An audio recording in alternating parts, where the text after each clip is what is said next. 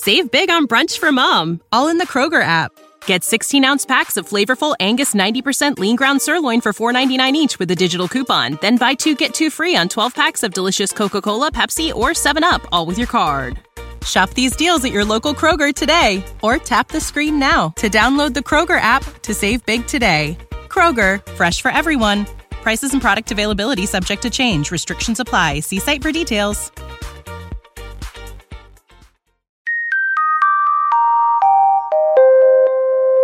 You are listening to the One Good Scare podcast with Natalie Zamora and Max Mallow.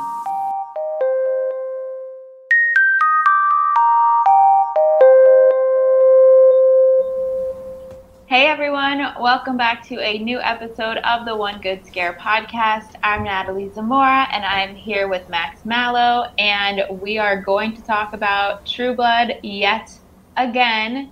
We already went through the premiere, talked about some of our favorite moments, and looking back at the episode with Maddie Lennon a few weeks back. But now we're going to revisit one of the best shows ever and talk all about season one. Yeah, so we announced that we would kind of do a summer of True Blood review, talking about every season since it's my favorite show and one of Natalie's as well. And we're not going to do them in consecutive episodes because that's a lot of True Blood to consume. So we're going to be doing them on off weeks. So this week we'll do season one. We'll have a break, do something else next week, and then the week after that, and so forth until we're done with it. And it gives us enough time to watch the season so we're not binging just, you know, a ton of vampire content over and over again, but super excited to talk about it. We'll be going over the entire first season with, you know, we'll we'll save uh, the premiere a little bit since we did a full episode on that, so we'll we'll hit on the important points there. But if you want to, you know, a super in-depth talk about the episode, go back, check out the episode we did with Maddie, and hopefully, if she's available throughout the rest of the uh, the time we review the show, she'll come back on for an episode, and it'll be a lot of fun considering that it's, you know, like I said, my favorite show. And is it in your top three? Yeah, definitely. I think it's it's one of my favorite shows for sure. It's so hard to pick a favorite show. There's so many good ones, but this is up there. I agree. And I think going back and watching it, there'll be a ton of nostalgia. I'll really enjoy it. But, you know, it'll be a swift or a, a drastic change than what I've normally been watching now because, like, Ted Lasso is just my favorite show. So good. It's so, like, heartwarming and just makes me feel all, like, warm and fuzzy on the inside. And, like, hmm. Someone said on Twitter that I read is like, you know, the whole point of the show is not to take life too seriously. And True Blood is the complete opposite of that with gore and, and sex and violence and stuff like that. But it'll be fun. I'm excited to, to do this for the next. I mean, it's going to really be 14 weeks essentially. 14 a week. Yeah. Yeah. So see you on the other side. Yep, here we go. So before we start talking about season one of True Blood, we do have a little announcement to make. So attention, listeners across the galaxy. Our friends over at Manscaped have cleared you for takeoff with their fourth generation and brand new Lawnmower 4.0. You'll feel like you're in zero gravity when you use the best tools for the job from the leaders in male grooming. You can join the 2 million men worldwide who trust Manscaped and get your rocket ready for takeoff by going to manscaped.com for 20% off and free shipping with the code FANSIDED20. That's 20% off and free shipping. The code is FANSIDED20. Just go to manscaped.com and there you go. yeah, if you're wondering why Natalie was laughing, I was making like a all systems go. Yeah, all systems go. Houston, no problems here. oh man, yeah, um, yeah. Check it out if you're interested. Uh, I haven't got my hands on the 4.0 yet, but the 3.0 was great. So, like you said, all clear for takeoff. um, and of course, we're not going to be doing a weekly news roundup because there's not much going on, and talking about a full season of True Blood is going to take a while, and we don't want this episode to be two and a half hours long. But of course, everybody needs to know that Ice Nine Kills released a new song. It's called Assault and Batteries. It's based on Child's Play. The music video is just like the first movie. It's amazing. Go listen to the song, and uh, and yeah, you did you listen to it? I know I sent it to you. I did not listen to it. I Okay. saw your message and I was like, oh shoot, I need to listen to it. But I forget what I was doing. I don't even think I was working. so I didn't go back to it. I apologize. Thanks. Real, real true pal there. Yeah, the the music video um, is an homage to the original Child's Play. Of course, there was the announcement that there's a Chucky show coming to Syfy, which will be mm-hmm. more true to like Seed of Chucky and all those movies that came in that franchise. Not part of the reboot that had Mark Hamill voicing Chucky, but fun Easter eggs in the Ice Nine Kills video is that Bill Moseley is in it, and so are uh, James A. Janisse and Chelsea, who you know, mm. as you know, they're dead meat and they like to get scared together. And hopefully one day we can have them both on the podcast. That would be awesome. But I was like, you know, it was like uh, the Once in Upon a Time in Hollywood meme where Leo, Leo sit forward, yeah. pointing at the screen. I was like, oh, that's how I felt in real time. So that was awesome. Um, so yeah, check out the song. If you don't like metal music, I won't blame you if you don't check it out. But it's a lot of fun, and if you're a horror fan, just watch it because the band does a great job paying tribute to all of the movies and franchises that everybody loves, and they're awesome. I've seen them like 12 times. I'm going to see them again in November because I just have to. So, yeah, anyway, that's uh, that's your weekly horror news roundup really quickly. Natalie didn't have to scour the internet for anything. And now it's time to talk about True Blood season one, one of the better seasons of the entire yeah. show. Definitely, you know, at the end of it, we'll do like a whole ranking when it comes to the best and worst seasons. But this show uh, definitely has worse seasons, and yeah. this one is very different and I think our listeners will come to, to find that if they're kind of watching along as we do reviews. You know, it's a lot of a lot of show to watch, but this season has a lot of different beats that are abandoned for different storytelling later on in the show, uh, just based on how much gets introduced, and it's definitely jarring to go back and watch this season for a first time. Yeah, yeah, I agree. I forgot how much I like this season. Um, it's very compact, tells a full story, and of course, towards the end, they tease a lot of what's to come. And of course, first time you watch it, you don't realize that. So I really like this season, um, and I guess we can we can get right into it. So, like Max said, we're not going to go full force into the premiere because we already did that for over an hour in a past episode. So if you want to listen to that go back and listen to that. That's available right now. So basically, just the, the basics of the premiere. True Blood opens up, and vampires are welcome into society. They are living amongst the humans because a drink called True Blood, fake synthetic blood, has been produced, and you can buy it at the gas station, liquor store, whatever it might be. You can buy it, and vampires can can live amongst humans. So that happens. We get introduced to our main character. Sookie Stackhouse is our main main character. Um, she works at a bar, a restaurant and bar called Merlotte's. Um, and the main plot of the season gets introduced in the first episode, which is that murders start taking place in the town and they don't know who really did it. Women start getting murdered specifically, and Sookie's brother Jason is arrested and accused of, of doing the first murder because he had sex with the woman who was who was killed. So that basically opens up our entire plot for the season. Yeah, you know, it's definitely what you expect from a TV pilot. Um, mm. One from you know HBO as well.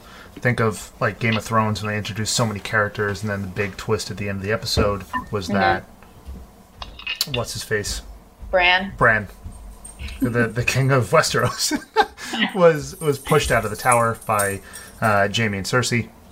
Same way this kind of works, and you know it's important to hook your viewers with the first episode as well as introduce characters that either you resonate with immediately or some you're like, "Ooh, you're interesting. I want to know more about you and your story." And this does it super well. The entire cast is awesome.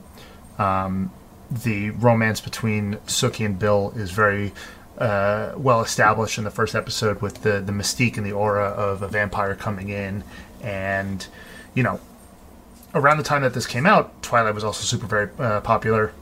Mm-hmm. And the interesting dynamic in Twilight is that Edward can't read Bella's thoughts because vampires can read minds, But in this one, we learn that Sookie's a telepath and she can't read Bill's mind. So a nice little swap going on there. But this episode throws you right into it. You know, you got the the true blood, gore, the violence, and it doesn't you know stop here. It gets way more intense throughout the rest of the show, and that's honestly one of my favorite parts about it is that you know when you kill a vampire in this show, as we'll talk about, it it's gory, it's violent. There's just blood mm-hmm. spraying all over the place. It's like very from dusk till dawn esque. Yeah. And uh, yeah, it's awesome. But that's the premiere. Uh, and then right into episode two, we get more romance between Bill and Sookie because obviously Bill has this attraction to her that's also reciprocated from Sookie, and you know, for what we know, it's it's genuine, and yeah, and that's what we're, uh, you know, we're told to believe in the first uh, couple of episodes and seasons, but while that's going on, we also get more stuff going on with the rest of the characters, and mostly Jason. Jason is a big problem in this first season, and his character and arc many seasons. For sure. But his character arc is great. He's just very much introduced as like a Blue Mountain State like, type of character. He's just up to no good.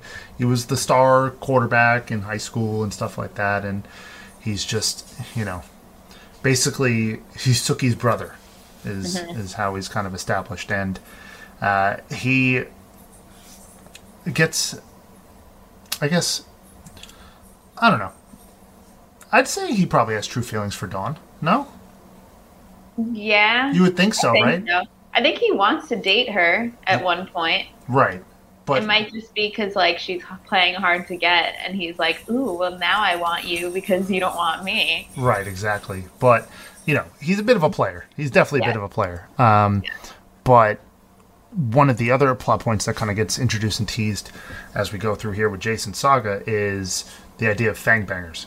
Mm-hmm. And fangbangers are a derogatory term used for humans who like to hook up with vampires or, you know, work with vampires for their blood because in exchange the vampires then give their blood to the humans because one satiates the vampires and kind of feeding on humans is prohibited since True Blood is yeah. a thing.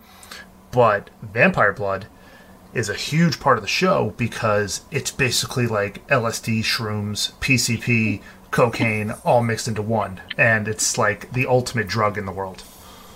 Yeah, yeah, definitely. And I think it's it's funny to see I think Jason is such an interesting character because in the first season he's definitely very one-dimensional. He comes off as a very very dumb person and the only way, honestly, that I could see audiences feeling bad for him is just because he's so dumb that he doesn't realize things. I don't know. He's very, right off the bat, the first two, three episodes, he's after sex. It's like the first thing always on his mind. And he's very judgmental. He, uh, I think it's in episode two, he finally meets uh, Bill and he wants nothing to do with him. He doesn't want Sookie to date him, doesn't want him around at all, and is extremely rude to him. Just as rude as he is to Maudette, who is the first woman who's killed, and Dawn, who is also eventually killed um, because they were sleeping with vampires. So, right off the bat, he's a very unlikable character, I have to say. Yeah, and I don't know if it's just like to build him up and watch his mm-hmm. entire character arc because much like the sh- it, it's all over the place mm-hmm. in the show, uh, much like the show is. Yeah. but um, he kind of is established as a little bit of a red herring. Like, is he kind of involved here? You know, classic like who done it? Like, oh, who who's the serial killer? Is it the the brother, the overprotective brother, or is it the the boyfriend? And like you know, I think of like Scream with um, mm-hmm. with uh, what's his face, uh, Billy, and just being like, oh, Billy couldn't have sex with with Sydney, so could he be it? But it's it's fun. It's fun to watch um, because just getting attached to Jason isn't a bad thing to watch his entire character growth going throughout the rest of the show and he's also a fun like dynamic played across from Sookie, and the grandma. Um, yeah. Because Sookie's grandma is one of like the warmest people in the entire world. Sookie and Jason are definitely uh, you know, juxtaposition to cross from each other to be like one's well loved in town and the other one's a troublemaker. But then you have their grandmother, who's just this saint, is welcoming of, of everybody and everything. And that's who Sookie confides in when she starts to become attracted to Bill. Yeah, definitely. And I think just as, you know, Jason's character is established pretty early on, we get a lot of Sookie's personality. Of course, she's the main character, but I think there are a few key events that really show, you know, who Sookie is as a person. The poor girl, she can read minds, as we were kind of saying before, and everyone in town, you know, thinks she's kind of weird. She gets weird looks when she's working, um, and it's unfortunate because it seems like at, at the restaurant, the guys think she's hot, but they think she's weird, and she's reading all of those thoughts, and it's like you have to go crazy at some point. I would absolutely lose it.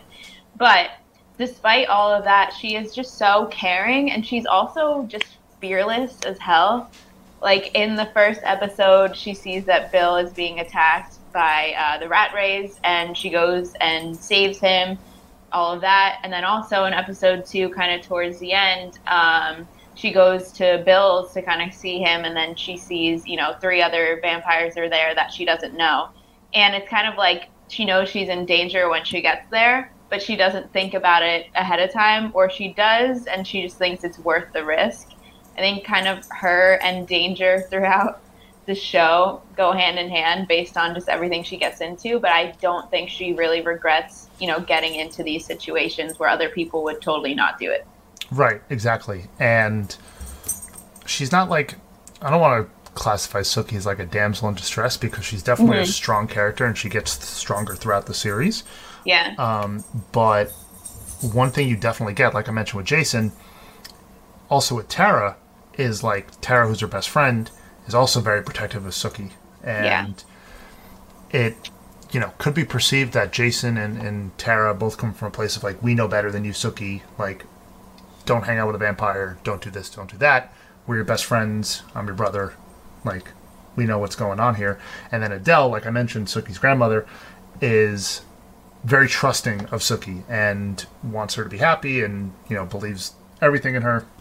Not to say that Jason and, and Tara don't, but it's an interesting dynamic there that, um, you know, I guess fulfills a, a sense of maybe like uh, validation that Sookie's looking for because yeah. you know to go to her grandmother and be like, "Hey, I've got this vampire friend who I just saved from being killed by these uh, evil people. Um, you know, he was around during the war, and you love meeting with your friends and talking about the war. So can he come along and, and speak to your friends?" And she's like, "That'd be great, Sookie. I'd love that." And you know, it's it's good because there needs to be someone who's kind of on Sookie's side no matter what throughout the beginning of the show because it's very easy to be like, Sookie, what are you doing? Don't hang out with a vampire. We know vampires are bad. Yeah, yeah, definitely. And I think even a couple episodes after that too, um, her Sookie and Bill get into kind of a fight, and she talks to her grandma about it, and her grandma's like, "He's just different, you know. Give him a try." Like she was very supportive about it, and I think Sookie even asked, like, "Aren't you scared that she's a vampire?" And and he's she said like I trust you kind of thing. So it's definitely good to have that non-judgmental uh, person in her life. And I think too a reason why Tara is so protective over Sookie is because she had a really terrible upbringing. And I think she really wants to keep the people that are there for her close. Not saying it in a selfish way, but she doesn't want to lose the people she's closest with because she grew up, you know, only having Sookie and Sookie's grandma and maybe Jason. Um, so we definitely get into we get to see in the in the beginning of season one uh, Tara's relationship with her mom, Lettie Mae, who is just another complicated character. I'll just say, in the first season, she definitely comes off terrible, but she's you know an alcoholic, she's abusive, and it really starts to show more than more than ever just how how Tara grew up and why she is how she is. Right. Yeah. Lettie Mae is definitely a perplexing character, uh, an alcoholic, um, and it's very much portrayed early on that Tara it has very tough skin and grew mm-hmm. up um, with a mother who was either neglectful and just you know it's definitely affected how she's grown up, and it's been her and Sookie against the world. And yeah, like we'll we'll try to cover all the other characters. Like like it's very much the, the main point of this season is the romance between Bill and Sookie, and then also our main antagonist, which gets introduced because as these episodes keep going on, like you mentioned, murders keep popping up around Bon Temps, and they're trying to figure out what happened because obviously we know that Bill ended up killing both the Rattrays who Yep. took out uh, who who tried to attack Sookie, and Sheriff Dearborne and Detective Bellefleur, who I love Andy. Andy's one of my like just favorite characters for no reason. Um, He's hilarious. it gets end up uh, it ends up being ruled that they died the Rattrays to a freak tornado, which would be very freaky if they just it was just a tornado and it only killed these two people and no one else heard about it. Um, but it, it's there, there's something going on for sure in Bon Temps with with all these different murders popping up, and then while all that is going on, there's a lot of world building that goes on in this first season that is later alluded to and, brought to light in other seasons. Um, and there's stuff that just kind of you know it's a lot thrown at you all at once to, to build everything, like uh, Theodore Newlin getting shown Yeah. on TV, which the, with the Fellowship of the Sun, which is the, the one of two main plot points of the second season. But yeah, still very much going on. We're in the first two episodes are just getting Bill and Sookie starting to fall in love a little bit there, getting a little bit of the budding romance with Tara, Jason, Adele, Dawn, another one being a, an important mm-hmm. character the first couple episodes, and you know, like Lafayette, Arlene, they're not too prominent because we're yet at least they, they- Yeah. they become much important characters later on in the show, but um, right now they're just you know Sookie's coworkers and friends. Yeah, yeah, definitely. So let's take our fir- first quick break and then we'll be right back and continue talking about it. So, another thing, too, just to go back to Jason a little bit, it's just so funny. Oh my gosh. It's funny because I like Jason as a character watching all of the seasons, but looking back at season one, he's just a shit. Oh my gosh. Because it, he's just the kind of person that's judgmental until it happens to him and then it's like oh well it's fine because i whatever like one of those people because um, he starts taking v pretty early on in the season which is vampire blood they call it v the drug um, he goes to lafayette's to obtain viagra and all lafayette has is v um, so he starts taking v and is, is pretty quickly addicted to it so it's just one of those things where it's like episode one and two, he's like, uh, you're a fang banger, you drink vampire blood, or you hang out with vampires. And episode three, he's fully on it. Ugh, God. yeah, a little hypocritical. Um, but yeah, as we get into the kind of the heart of the season with episode three, um, Bill and Sookie's relationship is very much established because we get the iconic line uh, when Sookie goes over to Bill's house and she ends up meeting a, oh, what do they call it when all the the vampires live together? Not like a coven, but like yeah, that was the first thing I That's a- thought of, but I was like, no, not a coven. because they mention that like you know vampires who feed on humans and stuff like that they tend to party up together and, and move around and live together and when Sookie's about to be eaten essentially um, Bill shows up and is like Sookie is mine and you're like whoa okay so Bill has claimed Sookie um, Yeah. for protective reasonings and then also for the fact that he is also uh, attracted to her in some sense you know Yeah. A little allusion to what's going on here um, It seems like they're in love when Yeah. you're watching this for the first time. It's like, okay, they're in love, they're dating. definitely rewatching it it's like you try to That's interesting. you try to pick up on things but uh, for a first time uh, watch through you definitely get the feeling that uh, it's a, a pure relationship here unless you're like i don't believe what's going on here i'm, I'm on to you Yeah. bill the vampire um, other stuff gets to go on we get you know we get more of uh, of tara's relationship with Lettie Mae um, like you said jason starts to do v and we get another bit of a romance going on between Sam and Tara. Uh, Sam Yeah. Merlotte, who owns the restaurant where Sookie works at, uh, is very much attracted to Sookie and like just crushing on her hard. While Tara, just lonely AF. They're Yeah. both lonely AF. Yep. and Tara is, is it the first? She crushes on Sam Jason or Jason. She crushes on at Jason, first, yeah. but ends up having a little bit of a relationship with Sam.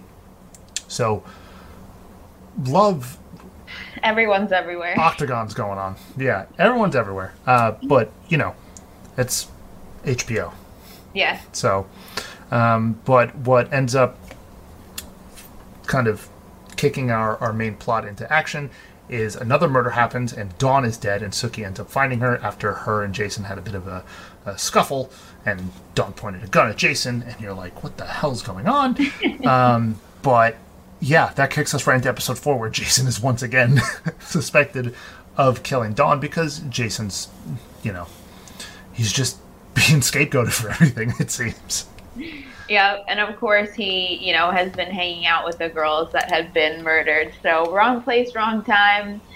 Like we said, not the smartest person in the world, so he kind of gets blamed for these murders.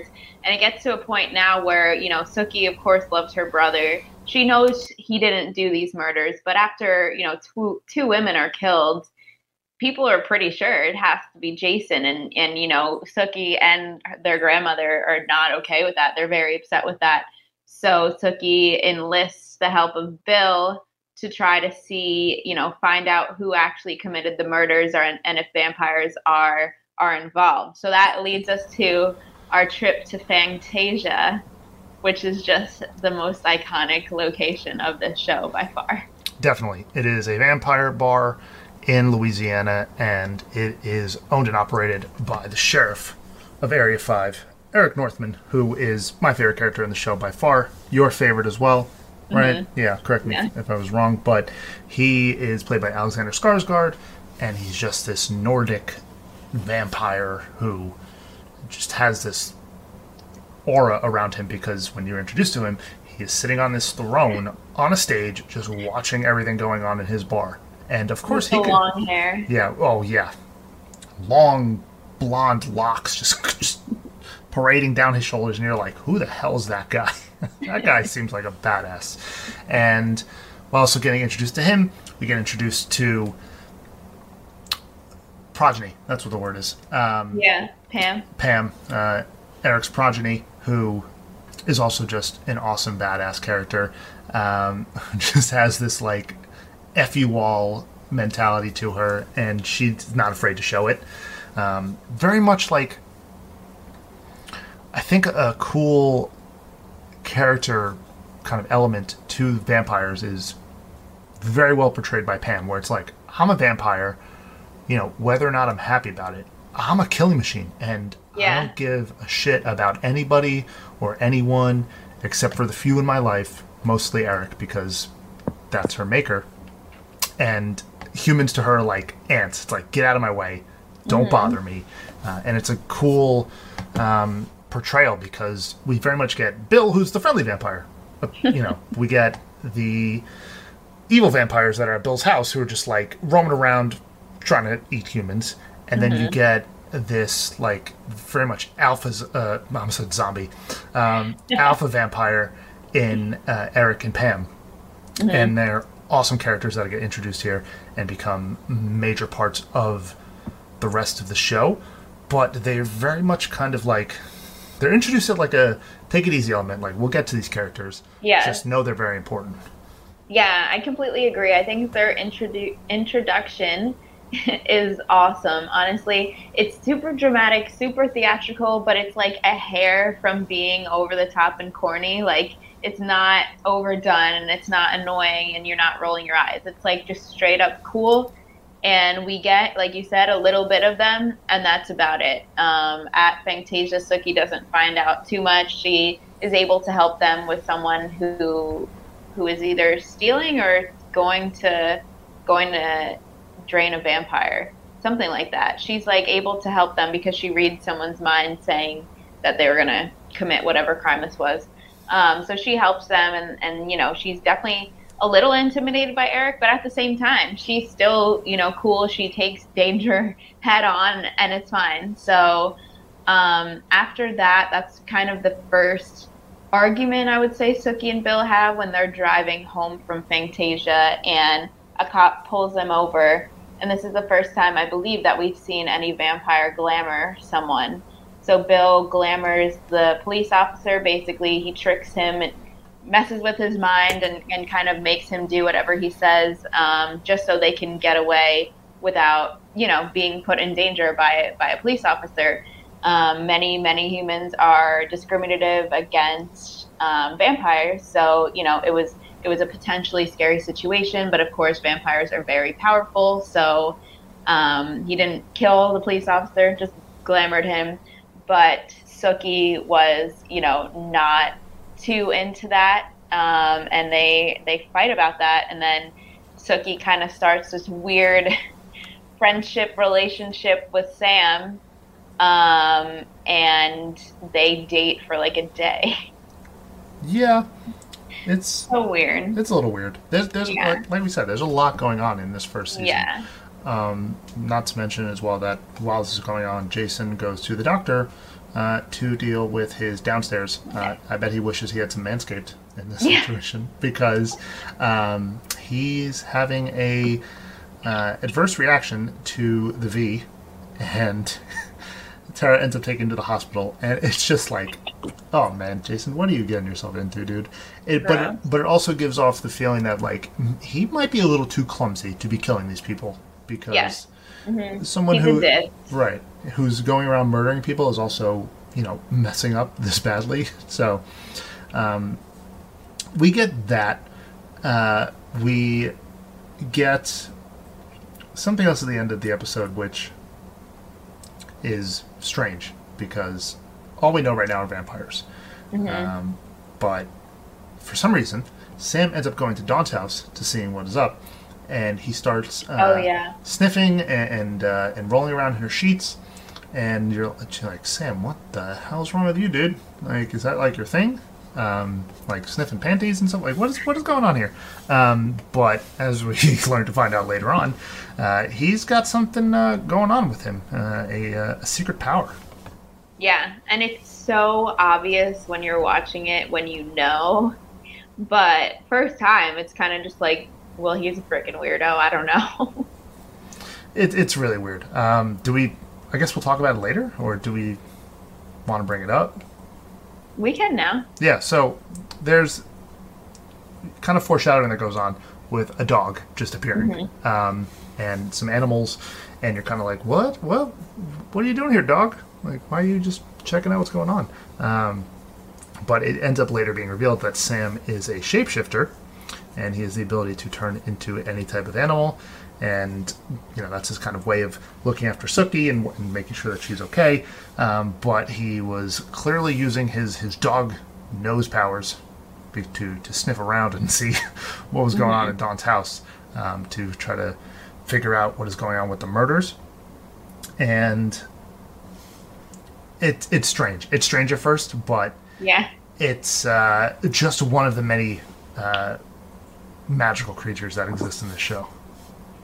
Yeah, definitely. And I think too, once you know he reveals that to Sookie, she does kind of open up the discussion of like how many different things are out there in this world, and like I think it also kind of like turns a light in her head of like, what if I'm something? Because I'm the only person who can read minds that I know of, you know. So I think it was also comforting to her to see like, oh, there are other like weird people, weird things out there um, besides you know me and vampires. Right. So into season uh, f- or episode five rather, um, where the kind of ramifications of the argument and with Bill just going super emo and being like, "I will never call you again. Goodbye." Yeah. and I'm just like, "Holy hell, dude! Like, go tweet about it, or just like listen to like Blink 182 and just get over yourself." Um, but uh, like you said, uh, Sam and Sookie end up going to the Descendants of the Dead, uh, the Glorious Dead. What, the mm-hmm. yeah the the meeting, and that, yeah. that Adele loves to go to, and. Uh, that transpires while, as well, Jason and Tara, which is kind of rude by Jason, um, while on V, tells Tara that he loves her, which is not fair to Tara because Tara has been crushing on Jason. love him. Right. Um, and then while doing so, Jason goes and sleeps with someone else. and it's just like, uh, Jason. Oh, Jason. Yeah, Jason. she literally like walks out of. She's like, talk to me like about it more seriously or whatever. Like she's like entertaining it. Of course, she wants to be with him, but she's not believing it so much. Um, but of course, there's a bit of hope because if your crush goes up to you and says, "I like you," you're gonna be excited. So she walks out of Merlotte's and he's just having sex with the one woman that they meet at the bar, like just right on the ground, right outside. And she's like, You're the worst. Like, whatever she says is just hilarious, but it's also just so sad. It's like, Ah, Tara, wish it could have worked out, but you're better than Jason. Yep. Uh, man. Season one Jason is a, so annoying. It's like, it's really, I'm realizing it a lot right now. He's really annoying. And he, like, it's not like he just becomes, like, the saint later on. He's still annoying no, at he's other so parts. annoying. Yeah. Um, You're but- just with him for so long, you start to love him. Right, exactly. Um, and Ryan Kwanten's great. Uh, Yes, I, I only know him from True Blood and Dead Silence, but you know he, he does a great job playing Jason Stackhouse. Um, so a big part of this is while this is going on um, at the the DOGD meeting, the Descendants of the Glorious Dead, um, there's some other I guess plot developments when it comes to the murders going on. Um, Sookie goes with Sam, and then Sam has suspicions about Tara and her brother are also raised when she learns that Tara uh, lied to the police um, Yep. to give Jason the alibi, which is like, hmm, okay, Yeah. interesting here, You guys hooking up or something? Why would you lie for him? right? That or like.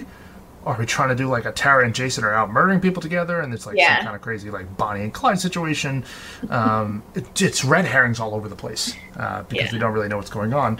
Um, and we get this cool speech with Bill um, at the the meeting talking about the Civil War and stuff like that, and you start to get the feeling that Bill is deep down a good guy, even though Yeah. that they had the argument about the police officer and admitted that like, hey, if you weren't here, I totally would have just drained this guy and eaten him.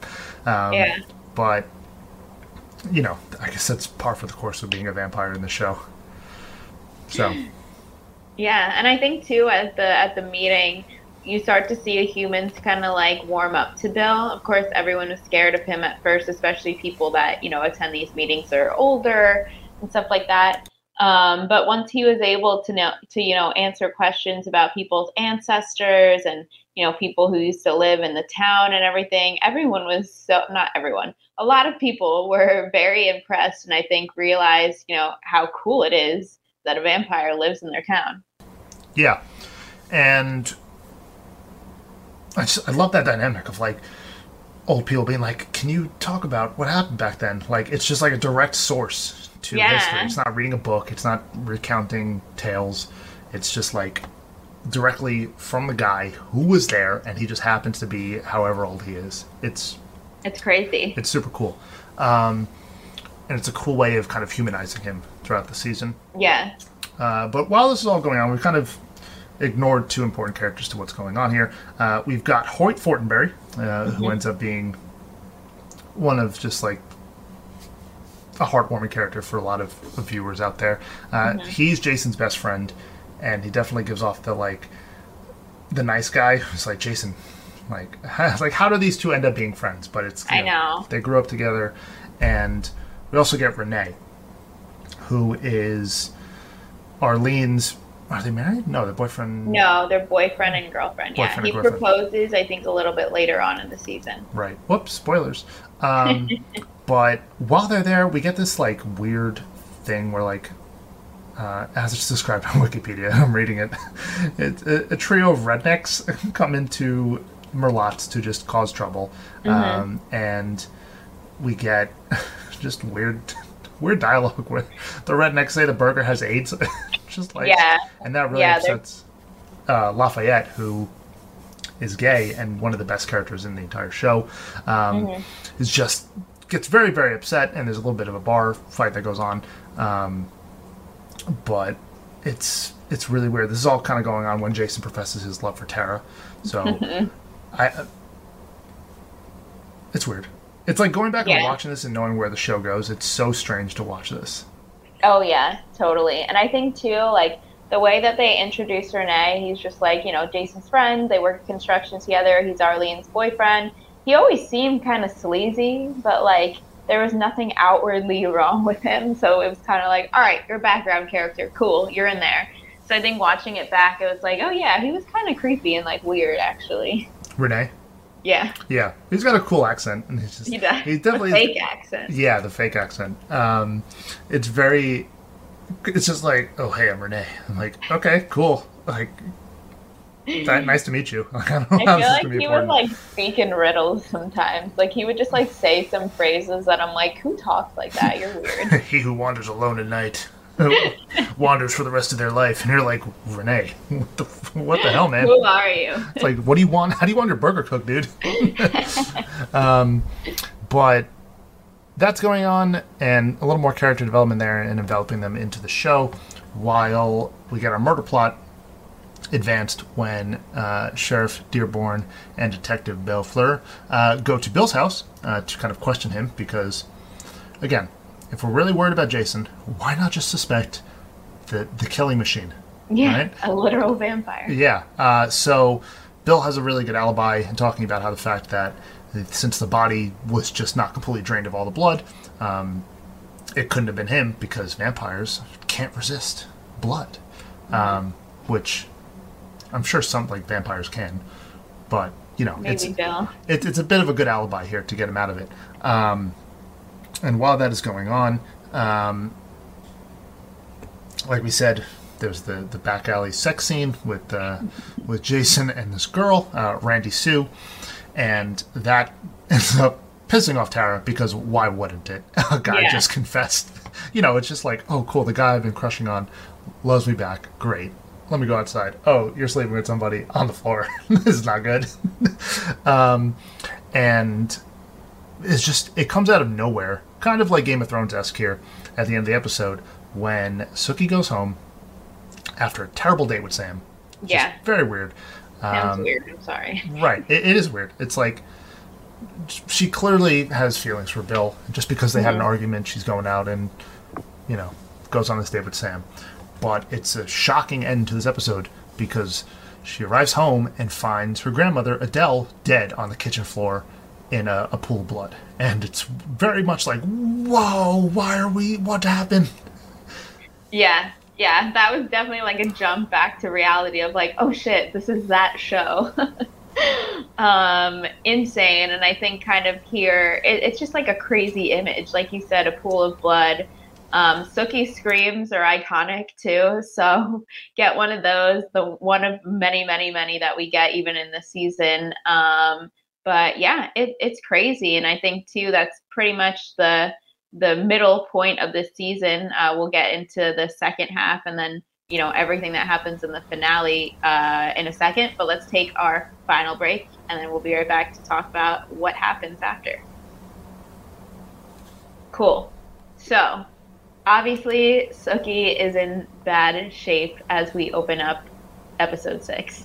Yeah, she's grieving. Um, and the the big thing that goes on in the episode, of course, is the wake for her grandmother, and we get a little bit of like Team Bill, Team Sam going on here, with Sam being very jealous and is like, "I'll look over you, Sookie," and Bill's like, "I'll look over you, Sookie," and it's just I like, got it, dude. yeah, it's just like two dudes fighting over a girl, and one girl, and, and the girl is clearly interested in one man and not so much in the other. Um, but we continue to get more of Jason having this drug addiction problem now to V. Um, it's very much established that this is a super, super addictive, hallucinogenic drug that ruins people's lives. Um, and it's it's sad to watch him kind of spiral because for all of his flaws, it's not pretty watching someone's Yeah. life just kind of unravel. Um, because Sookie still d- definitely deeply cares about her brother, and on top of the fact that you know there are murders going on in town, of which he had in- you know love interests with. And I use love lightly when it comes to Jason Yeah. but also the fact that his grand is now dead. is just extremely traumatic. Yeah. Yeah, and it's uh, it's again like I feel bad for him for like 2 seconds and then I'm like no, no sympathy for you only because like you said, the beginning of the episode, Sookie is hosting the wake at her and her grandma's house. Um, and, you know, it, it's annoying. She doesn't want to be around people. So many people are there bringing food, like in her face. Really annoying. And then Jason shows up when he finds out what had happened. He was, you know, deep in his drug trip thingy um, on V, had no perception of reality at some point, came back, found out that his grandma was murdered comes into the house and just smacks Sookie and blames her for it because for whatever reason he thinks his grandma died because of vampires and because Sookie dates a vampire, it's her fault. Obviously, none of that has any truth to it at all. Yeah, very sound reasoning here from the from the drug addict brother. yeah. Um, it feels weird calling Jason that because it's so early on in the show. Um, I know. I just felt so bad for Sookie in this moment. Like, are you kidding me? Like, she found your grandma. You were off getting high. You're making up these assumptions and acting on them, and you look like an idiot. Right. Um, so while that's going on, the, the funeral and the wake, um, it's shown throughout different parts of the, the season so far, especially in the beginning episode, that uh, with Sookie's telepathy, people have nasty thoughts about her uh, mm-hmm. because she can read minds, and people know, which is a very interesting dynamic. And no one kind of yeah. thinks twice about it. Just like, oh, this girl can read minds. What a freak! Um, but she has this big explosion uh, at the funeral because she just can't stop listening to what everyone else is saying about her, and she's just like, everyone STFU, get out of here! Like you're, you're telling, you're you're you're just kind of ruining everything and she's just trying to grieve over the fact that the most important woman in her life is now dead, and it's very uh, it's very sad to watch uh, what's going on with Sookie here because she's a very likable character. Like you definitely get attached to Sookie very early on. Yes. Yeah, I agree, and I think another big point of you know the funeral and everything too is that you know, she starts getting bothered that one of her uncles, who, you know, is not in her life anymore, kind of shows up. Jason kind of dismisses it, you know, and, and Sookie's very, very, you know, adamant of like, this is a bad thing. And you're kind of thinking, okay, that's kind of sketchy, you know. Um, but of course, you know, she has so much pressure over under her, like everything's going on, so upset. So it's kind of a quick moment in this episode that we kind of find out more about in the next episode. Um, and another part about the funeral is Lettie Mae showing up, giving her speech, and embarrassing Tara, and then telling Tara that she needs money, not for alcohol, but for an exorcism. There's a lot going on. yep. No, no one's got like just like a nice. None of our main characters, at least, just have like a nice, easy life going on in this town. Someone's either crushing over somebody and having their heart broken, or their mother needs an exorcism, so the mother says, or their grandmother's dying, or they're a drug addict. It's it's it's a lot. Um, but the the big thing at the end of this episode is that obviously Sookie and Bill get back together. Uh, more or less, they have sex together for the first time, which is a cool scene because you know we get Bill drinking from Sookie, and the whole fangs and everything like that. It's very sexualized, but uh, it's definitely a moment that like consummates the viewers. Yeah. I guess well, not only that consummates relationship for them, but like for the viewer to be like, okay, these are, it's our main relationship here, our two protagonists, and uh, that little argument about about the cop is is water under the bridge at this point. Yeah, and I think it's a really nice moment too because, like we said, Sookie had just gone through a day from hell. She has so many people around her, you know, trying to help. They have good intentions, but it's like she just wants to be alone and finally, you know, at the end of the day, all the noise is gone. Everyone is leaving her alone. She can finally then be with Bill. And it's like that's, you know, when she's alone, the person she wants to be with. So I think that was super important. For sure. Um, yeah, I mean, Sookie and Bill is a super. What's the word I'm looking for? Like, uh, intense relationship for the viewer, right? Like, you buy into mm-hmm. it. It's very much like Sookie and Bill. Once you've get uh, invested. In. It's a very yeah, it's a relationship you get invested in. Um, Yeah. is I guess the way to to describe it, and it's very much like them two against the world. She's this awesome character that you're starting to to really enjoy, and he's just this killing machine who will do anything to protect her, and it's it's it's awesome. Um, Bill and Sookie in the first couple of seasons is the best part about the show, in my opinion. Yeah, I completely agree. I love them together. Um, and yeah, it just always seems like, you know, no matter what argument, what danger, you know, anything that's happening, they're always going to be together kind of in the end. Um, and that's, you know, what happens for a few seasons. Yeah. Um, but so uh, back to Sookie and Bill. Of course, they spend the night together and everything. Um, that's kind of when Sookie, even more so, I think, trusts Bill because she confides in him and tells him about her uncle that showed up at her grandma's funeral. She said that he, um, he touched her when she was a child. Um, which is obviously a very hard thing to talk about, especially with you know someone that you barely know, you know, someone that you just started seeing. Um, so that's definitely a, a big part of, of, you know, their love story early on is that she's able to confide in him and, and tell him things that, you know, obviously she hasn't, it doesn't seem like she's told other people that, so I think that's a big part of just the trust that she shares with him. Yep. Um, so that relationship is back together. It's established. Uh, back to Jason, Yeah. who is now just That's more annoying. Yeah, who's just fiending for his drug. He just needs his drug very, very badly. Um, goes to Lafayette, and Lafayette's like, uh, "No, dude, you're cut off. Like, get out of Yeah. here." Um, but he ends up going to a, a vampire bar uh, to try to find more V. Ends up talking to Long Shadow, who's the bartender, and Long Shadow's a bit of a badass, uh, and just is not a good not a good look for Jason here. Um, but this girl Amy comes over, pretends to be his girlfriend, and gets him out of the trouble. Um, while that's going on, more of the Exorcist plot with Lettie Mae, which is also very weird.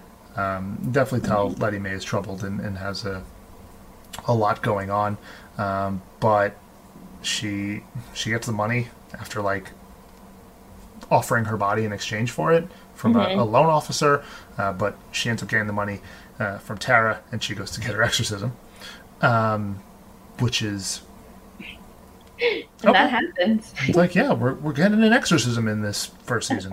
Uh, cool, I guess. Yeah.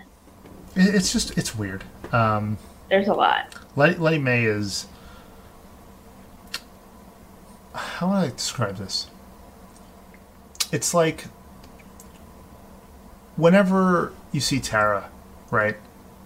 And and for everything that goes on with Sookie and, and how happy she may seem with Bill and, and what's going on in her life throughout the show, it's like Tara always has this constant reminder of Lettie Mae and how much trouble that she has going on with her uh, her uh, alcohol problems and stuff like that, and it just it makes you feel really really bad for Tara throughout the show, who has an awesome arc to follow. And I'm not going to talk about how it ends because that'll be in 14 weeks. In 14 weeks, we'll talk about it. Um, but it's just, it's it's definitely sad. There's like the show very much in the first season makes you root for all these characters, uh, which is good, and I really like that. Except for Jason. Yeah.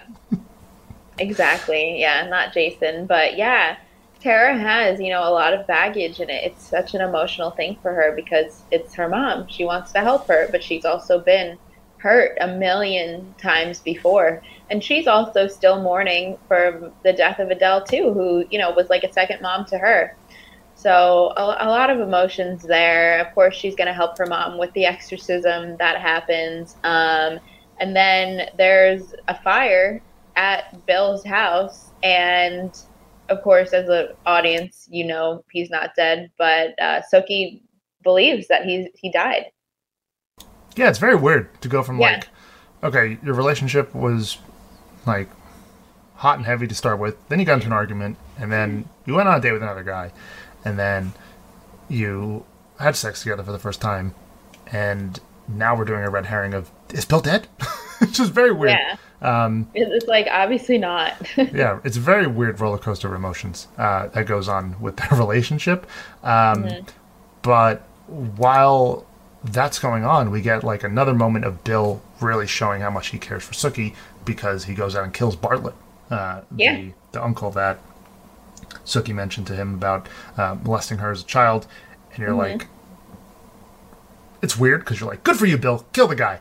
But also, it's like, holy hell, he just went out and killed this this guy who, you know, it, it just out of nowhere. Um, but it definitely cements the fact that he cares for Sookie. Yeah. A literal ride or die right there. Right, literal. Um, we get like a, a weird like crash the party type of scene in Merlotte's with um, these characters Malcolm, Diane, and Liam. Um, but Bill ends up saving the day there. Um, and and yeah, it's really weird that at the end it leaves on this weird cliffhanger of like, is Bill dead? Like, are we killing Bill? Like, no, this isn't one Quentin Tarantino's Kill Bill, and this also isn't Game, of Thrones. Yeah, it's really weird. Like, obviously, this came out before Game of Thrones, and, Right. And surprise killing characters isn't something that Game of Thrones invented, but Yeah. it's definitely something it popularized in mainstream culture. In sh- yeah, in shows for sure.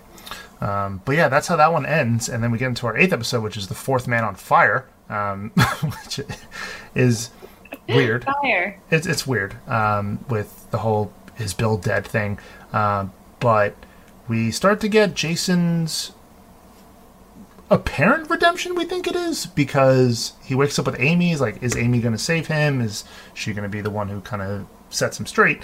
Um, and he wakes up there, and they think they had sex. That's what he thinks. He Um, thinks, yeah. but no, they just did more drugs. Yep. And then, of course, we're kind of introduced more into, you know, what kind of character Amy is. She's definitely, you know, a drug addict. She's very into V and she's very into, like, we're going to connect together while we're on V and all of that kind of mumbo jumbo that Jason, being the character that he is, completely falls for. And that's exactly what he does. And he's like, "Great, I have now someone to do the V with." Uh, um, yeah, I didn't want to make it seem like the, she like took care of him and like woke. They did V together, but like the whole idea of her saving him at the bar from Long Shadow is like, oh, is Oh, a good girl for him, maybe. right? Is she just like bailing him out and trying to get him on the right path? nope, they're gonna do drugs together. Uh, but of all the girls that he's been with in the season so far, he definitely falls for Amy the most. Yeah, I think so, which is just very interesting. Also, just to note, uh, Amy is played by Lizzy Caplan, who's just so good. I love her. She's so good at playing someone that's a little off the rocker, and I respect that.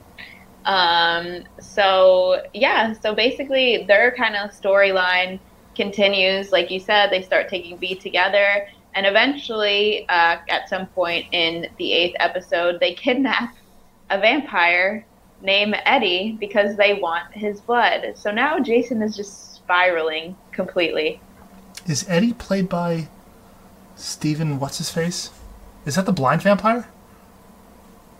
Um, no, I don't think so. Right? Isn't there a blind vampire? Is that later on in the show? This is the one that um, Lafayette he was selling, or he was selling Vita Lafayette. That was like his source. Right. I'm trying to remember. No, who made that blind vampire? Is he Stephen Root? Is that the actor? I think it is. Yeah. He he he. What? Doesn't he like come off as like a friendly vampire? Like he seems like he's a nice vampire. Yeah. Yeah. And He was, he was supplying them. Yeah, it is Stephen Root, but he was supplying Lafayette with the. why did I think he was blind? Oh, you know what it is? I don't think that he is. He's blind. He's the blind um, artist. Is he an artist in Get Out? oh. I think I think that's Stephen we Root. were talking about in True Blood. I was like, wait, I don't remember any of this. I think that's Stephen Root. Let me check. I'm, you're gonna hear some some clicking. Stephen Root, Get Out. Yes, it is. I don't remember. Oh, it is. Yeah, he's uh, the one that um, he sits down with what's his face, uh, Daniel Kaluuya, Yeah. uh, at the uh, yeah Chris uh, outside at the the whole get together, and he's talking to him, and he's blind. I remember that. That's why. Um, That's so funny. Stephen Root has been so many things. I just remember him best from Office Office Space. Space, yeah. Like that's the Office Space guy. take his his stapler. Don't take his stapler. Um, but it's yeah, this this whole Jason and Amy thing is really like messed up. They suck. It's really messed up. Like Eddie is like, like, please, what are you doing? Please don't do this to me. And you're just like, ah, ah, this is really weird. Um, it's an interesting like uh, opposite to Krysten Ritter and Aaron Paul in Breaking Bad. You know, I don't know if it's just because Lizzy Caplan and Krysten Ritter both have black hair. Uh, Yeah. but like Aaron Paul and Jason Stackhouse are kind of similar characters. They got trouble going on, um, both with drugs, ironically enough. Um, but yeah, this takes a super weird turn for the worse. It's so weird to watch this. I know it really sucked. It's really disappointing, but it's great content. Content. it's very entertaining. Um, yeah, so that happens. Unfortunately, we also find out, shocker, Bill is alive. Amazing, great stuff. Um, also in the episode, I feel like a lot of things happens in this episode, but it's like kind of just to drive the plot along. Renee and Arlene get engaged. Woohoo! You know, we're supposed to know that their relationship is important because that's that's in there. Um, also, Lettie Mae, the exorcism, she said that it worked and she seems like a completely new person, which is just like, okay. And to even add a twist to that, Tara now is like, oh, I think I need an exorcism too. Oh, yeah. For what reason? having trouble? Get an exorcism. I don't know, but It's, it's, like the, a lobotomy back in the day. It's Right. Like, all right, well, exorcism. Sorry, it's just what we got to do. seems like the the, Feeling only- weird today. the logical conclusion to what's going on is an exorcism. um, but you get, like we said, the whole kidnapping Eddie stuff. Amy's like really dark side Yeah. to like Lafayette, um, and that like Jason wants more V from Lafayette, and she's not a good person, not a good influence for what's going on here. Um, so yeah, that's really sad to watch. Um, But anyway, uh, we get more Fangtasia, which is awesome. Uh, Yep. She goes there, uh, and Eric uh, asks her to use her telepathy to um, read the mind of Ginger, who is just a lovely character. um, like, what's Ginger's thing? Ginger just screams at the top of her lungs Yeah. uh, and it's that's Ginger's thing. Uh, but she ends up using the telepathy to find out that Ginger knows the money was taken, but had her memory wiped, aka glamoured, um, meaning that a vampire must have stole it. Uh, and while that's going on, uh, Long Shadow attacks her, and it's uh, whoa, Sookie getting attacked by a vampire, uh, which leads into episode nine, and an awesome scene um, Yep. because picks up right where episode eight, yeah, episode eight uh, ended, and when Long Shadow goes for Sookie, Bill stakes him from behind uh, because what are the ways of killing vampires? Staking, ripping their heads off. Silver is very very strong. I feel like there were so many in every show and movie. It's different. So- Right. But st- st- obviously, staking at vampires Steak, yeah. is the most effective way.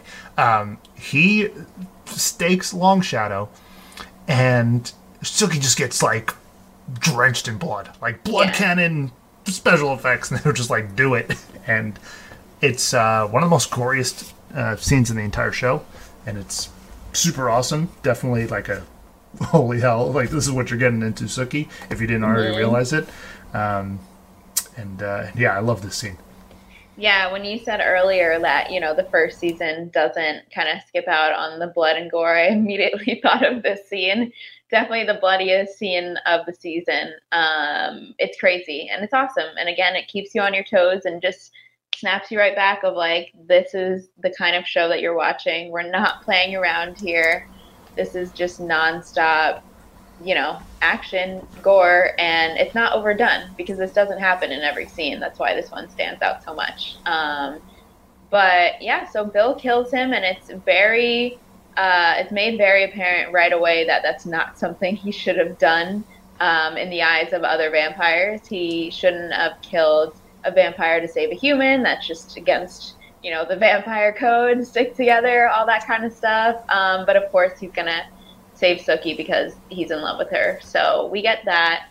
Um, we also have Jason and Amy. They still, uh, they kidnapped Eddie, like we said in the last episode, and now they're kind of keeping him tied up in Jason's ba- basement, which is just a horrible idea. I just hate to see him go down this road. Yeah, it's it's it's really weird. Um, it's terrible. it's- It gives me such a weird feeling because it's not like Jason going along with it. It's not all Amy's fault, but she's just the worst. That it makes me feel so bad. yeah, like it's just watching a character spiral, spiral out of control, and Yeah. you you just can't look away. It's just like okay, this is what we're doing. Uh, going from being a bit of a player to a bit of a drug addict and a player, and now a bit of a drug addict, a bit of a player, and also a bit of a kidnapper. so definitely a lot. Um, but while that's going on, uh, Eric and Pam uh, and another vampire named Chow uh, end up showing up at Bill's, and the repercussions of killing Long Shadow uh, means that now he has to be tried in the Holy Court of the Vampires. Uh, that's not what it's called, but it's, it's very uh, it's very like interesting. that. Yeah, to see the sheriff just show up and be like, "You gotta come with me. You gotta be tried." like Bill's like, "Yeah, I know. My bad. I killed a vampire." um, so Bill does that, and he tells Sam to look over her, um, which is Weird. weird, you know, because they're kind of like butting heads. The fact that they like the same girl. Um, I know. It's also like, who would he tell though? Not Jason. Yeah, well, yeah, Jason's too busy kid- Lafayette, maybe. kidnapping other vampires. Um, Not Yeah. Renee. not Renee, um, not Tara, who's looking for the exorcism. um, but yeah, ends up going to Sam. Shows that Bill has a good judge of character because even Yeah. with the differences between him and Sam, if he definitely trusts Sam, and Sam is overall a very good character in the show, has a good heart. Um, they have a sad goodbye, and Sookie goes to Tara, and while that's going on, Tara and Sam are just hooking up. Um, and while that's happening, um, the dog thing shows up again, and we're like, hmm, that's interesting. Why is uh, why is the dog back? What is he? A border dog- collie, right? Yeah. Yeah. Like, what is this dog thing? Very good dog actor, whoever the dog was. um, but yeah, and then like we said with Jason, it's it's weird that we're talking about Jason so much because when we get to the end of the season, it's not about Jason at all. No. but it's a little bit of the redemption arc starts to build here because he ends up bringing True Blood to Eddie, and it's like, does he he? feels bad. yeah, it's like okay, maybe there is some good left in you, Jason Stackhouse.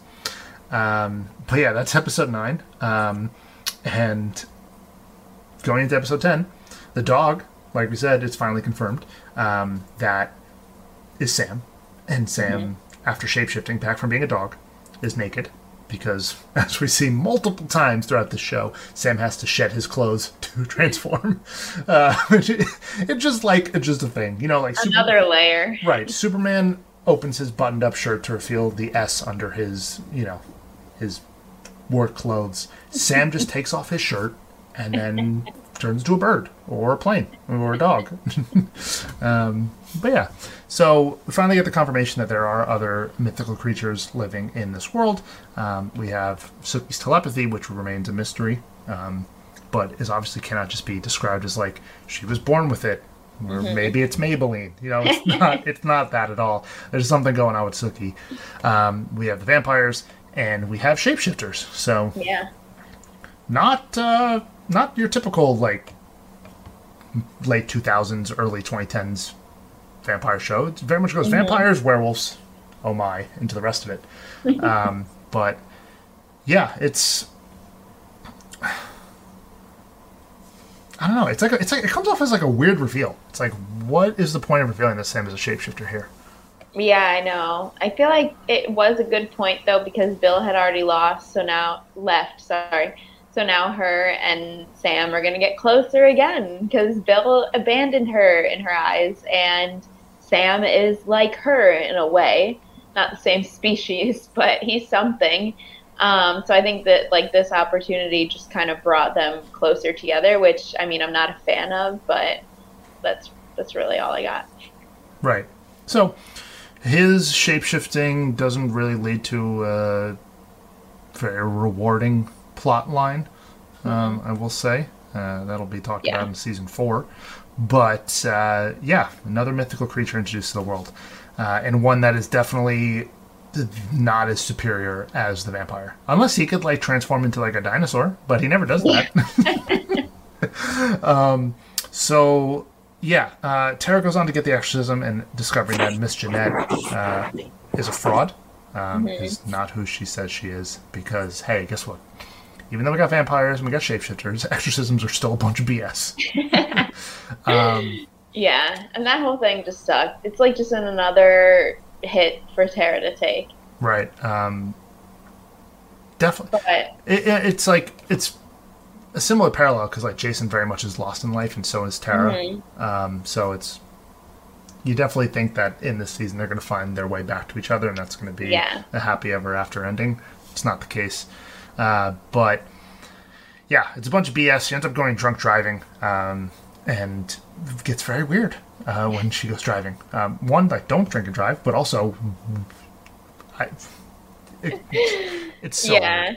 Yeah, I think what they were trying to do was like just get Tara at her lowest point to where any kind of help would be welcomed and it's like just like such a juxtaposition between what's going on now and then what her life is about to be for a little while. Um so I think it just shows like, you know, after the whole exorcism thing turned out to be fake, she goes to Merlotte, she starts drinking, she's angry, all that good stuff. Um and it just shows you know how kind of desperate she is for things to change i think and so like you said she drives off angry and she sees a naked woman and a pig just in the middle of the road and she kind of swerves off obviously that's something that even a sober person might do um, and she gets arrested which sucks but she was like seriously i saw a freaking naked woman walking a pig in the middle of the street and they're you know they're just like i don't believe you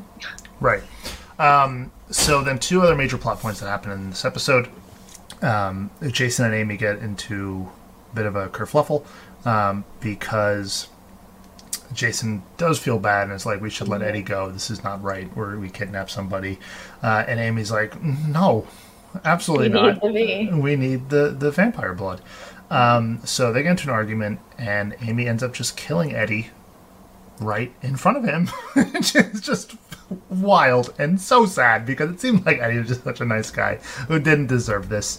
Um, and, you know, this is kind of accelerated by the fact that Lafayette is really upset that Jason did something because Lafayette finds out. Um, but yeah, so Eddie's dead.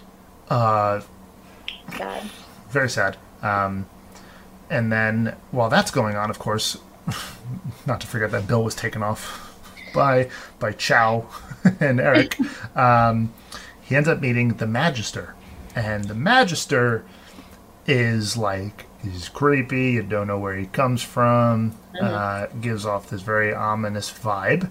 Uh, but the punishment for Bill um, is that because he killed a vampire, he must make a new vampire. And as we know, uh, a progeny is someone who you know you get very attached to that person for being the maker um, and it ends up being this young teenager named jessica who's living a nice quiet life um, but that uh, is the sentencing and uh, bill ends up feeding on jessica and we get the whole example of, of how to make a vampire Yep. And Bill is so upset about it. Doesn't want to do it at all, of course. And it's crazy, you know, seeing Jessica this early on because obviously she's a lot different by the end of the show. And I love her. I know you love her too. But it's just so funny seeing, like, what a little innocent girl she was. And it's so sad seeing her turn into a vampire and, you know, wanting to go back to her family, wanting to go back to her normal life. And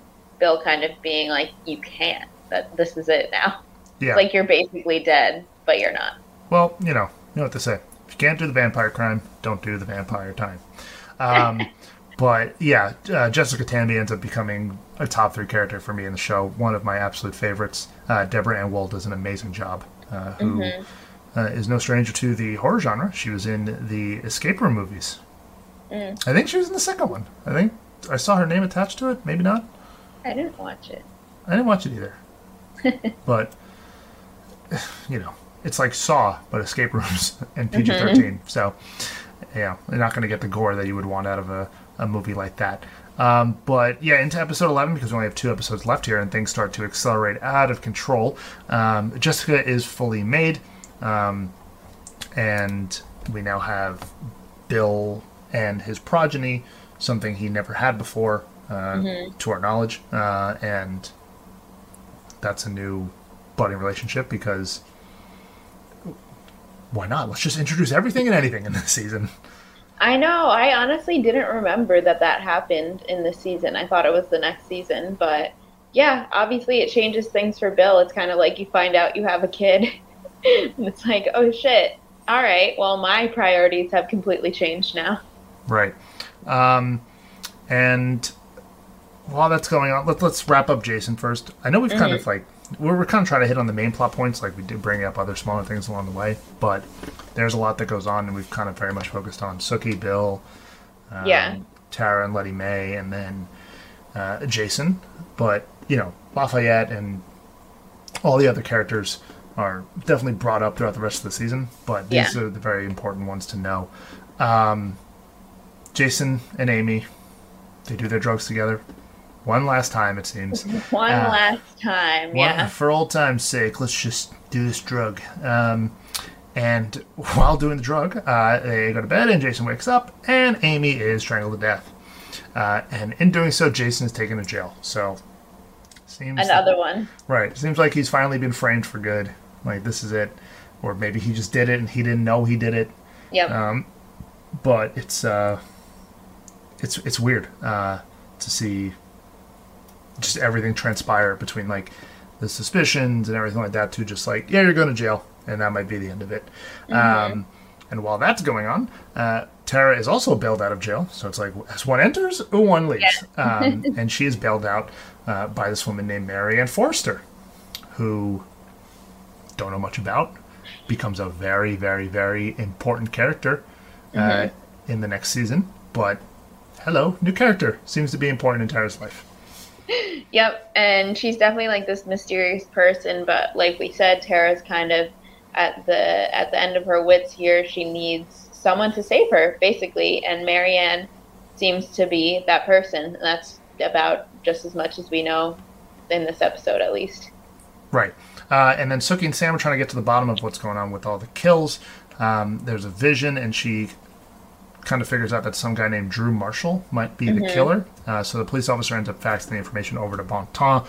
But um, while that's going on, we get more fighting between Bill and Sam because they end up Bill sharing. comes back. Yeah, Bill comes back. He's like, okay, I took care of what I needed to take care of. I paid, I paid the vampire time um, for the crime, but yeah, they share a kiss, and then Bill comes in, and there's a big fight, and it's clear who's going to win this fight.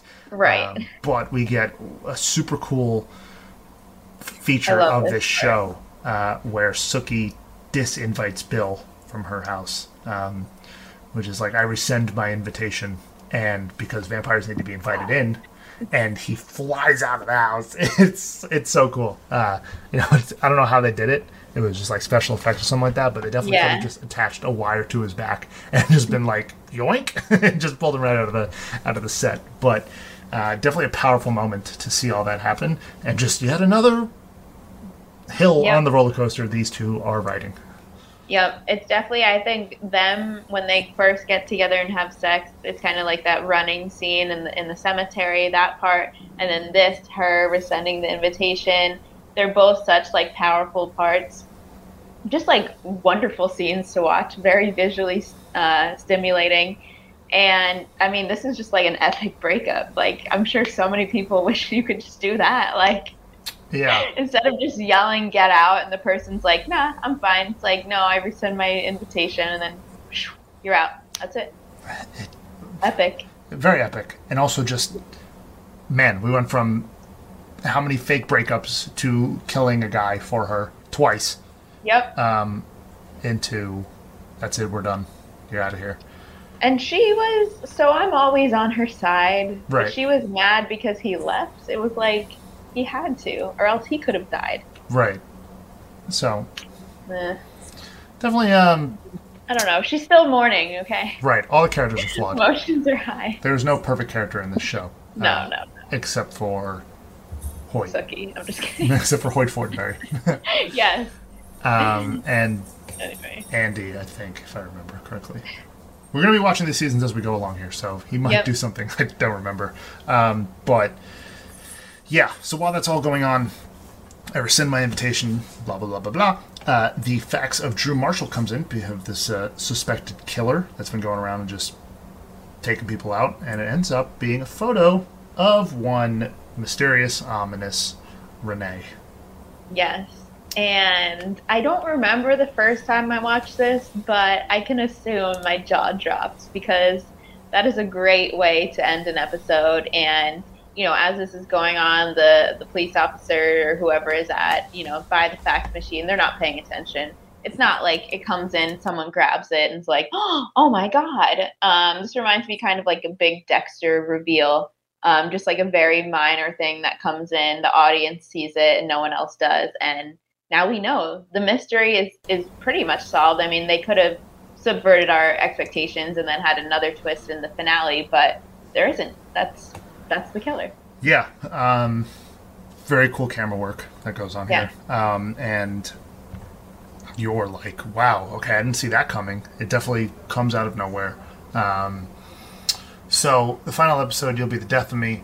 Uh, we f- get Sookie and Jason explaining to each other. It's like, hey, I've figured out like who the killer is and who's been murdering all these women in Bon Temps. Um, but Jason's like, get out of here. I'm not listening to you. it was me It was me. I did it. I don't know I did it, but I did it. And you're like, okay, dude. but um, yeah, we get more of Maryann and uh, and Tara uh, talking, uh, and the the trust that develops there between the two, uh, and you don't really know it, I guess, but you get the sense that Maryann's going to play a really important role, whether in a couple seasons or, or right away. Um, but yeah, there's the whole big thing of this uh, whole episode with the after the reveal of Renee is okay. How do we deal with Renee? Um, And Sookie takes matters into her own hands um, by going in a car ride with her, uh, and she uses her powers and, and reads his mind. Is the killer tries to shoot him, but the gun that she had was already emptied by Renee. So it's definitely he. At this point, you know that he's the killer. He is a creepy motherfucker. Yes, exactly. This is when you're like, oh yeah, wait, he was really weird. Um, I love the way that Sookie realizes it because I just think it's always great when, especially when the audience knows what the truth is, but then the character slowly but surely starts to realize it, and then once they realize it, everything just spirals so quickly, and the pacing is is so fast because obviously it has to be. right. Um, so we get a, a whole big, I guess, fight scene, really, Chase, yeah, chase the fight scene, yeah. um, where Sookie ends up going to a cemetery to try to escape Renee. Uh, and while it's going on, Bill, um, who it's revealed that like if you drink somebody's blood, you're always connected to that person. Yeah, so Uh, he's like always in his coffin and he can like feel something bad happening, but if it's in the daylight, he can't do anything about it. But this time, he sensed true danger, so he came out anyway, right in the broad daylight. Right. Uh, Bold. And, and of course, in this world, we're doing the actual sun burns vampires. We're Yeah. not no no twinkly diamonds or anything like that. uh, but it's like the ultimate redemption of like he's willing to risk his life for Sookie. Um, and Sam's there as well. Uh, Sam ends up hitting Renee with a shovel after coming at him as a dog. Uh, because he's like, you know, the dog's not going to do the job. Let me grab a shovel. I know the the dog is like fast enough too. It's like all right, dog and then person. Right. Um, but in doing so, you know, we get Bill in the daylight cooking alive. Um, some awesome effects here of his body being like charred and, and all bloodied up to the fact that, man, he really can't be out in the sun. And it's an awesome visual of like him persevering through the sun no matter what to get to Sookie and save her. Yeah. Um, and after getting Renee, uh, they, they end up burying Bill because they think he's dead, and that's the end of it. Um, but after doing so, he's actually not dead. He's alive. They saved his life. Mhm. Amazing. Yeah. So, of course, um, kind of everyone knows that Renee is the killer. Jason is released, and, you know, Tara and Jason are comforting uh, Sookie, who is obviously very heartbroken because she thinks Bill is dead. But, of course, he is not dead. We get kind of a mini time jump in in the last kind of few scenes of uh, the season. Um, so Bill shows up at Sookie's door. He's a okay. Everything's fine. He's healed.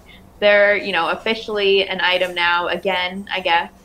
Um, and then we get our kind of final, final, final plot point, um, which is you know at the end of every episode they leave it as a cliffhanger, and it's like a huge moment. And they definitely did that again with the end of the season.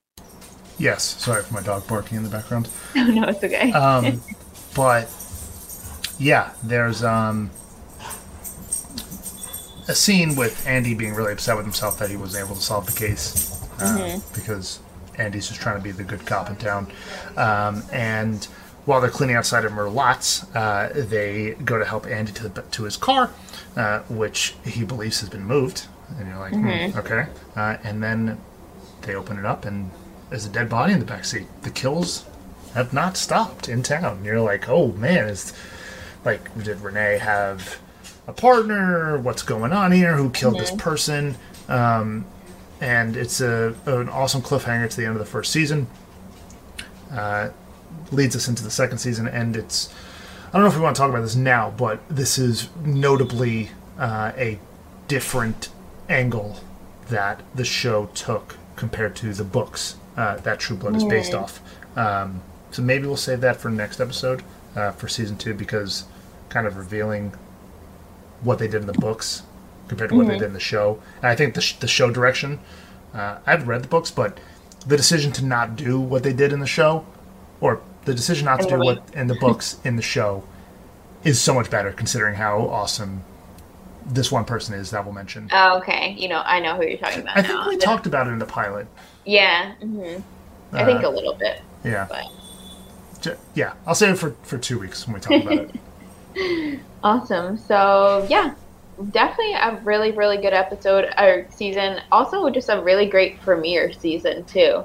Definitely gets you connected to the characters. You're committed to the storyline. And I'm sure, you know, it was easy for viewers to keep wanting more and to be excited for the second season. For sure. And every actor does an amazing job in this show. Like our we have our main cast essentially, but we definitely have our you know priority characters that we follow throughout the first season that are established. And I'm trying to look at this from an eyes of like now watching the rest of the entire Yeah, show. Yeah, right. Yeah. Um, but you know we have like our A T character A tier characters of Sookie, Bill, Sam, Jason, and Tara. Really, um, and then we get kind of n- below them on the priority list when it comes to importance for this season specifically are like Lafayette, Andy, Lettie Mae, Renee, who ends up becoming more important, uh, Amy, Arlene. Arlene. Yeah, like I would like almost consider Eric also like C tier because he's not very Yeah. important at all in this season. especially if you didn't see anything else, you only saw the first season, you'd probably be like, eh, he'll probably show up a couple times. Yeah, and they all become so much more important throughout the rest of the show, which is awesome because every character kind of gets their own moment at one point or another, whether or not they're great or not. You know, Yeah. they still they still do get a uh, a big moment in the show.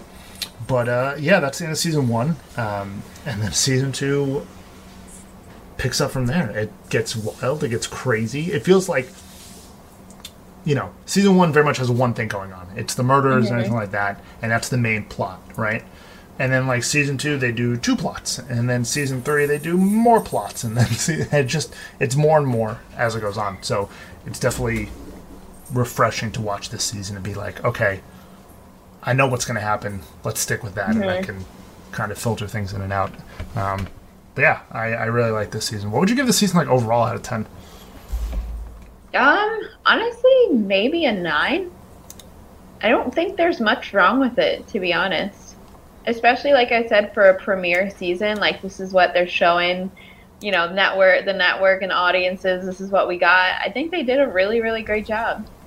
Yeah, I think I would go with an eight, just for the sole fact that I'm going to rank other seasons higher. Higher, yeah. Yeah, um, and then other seasons much lower.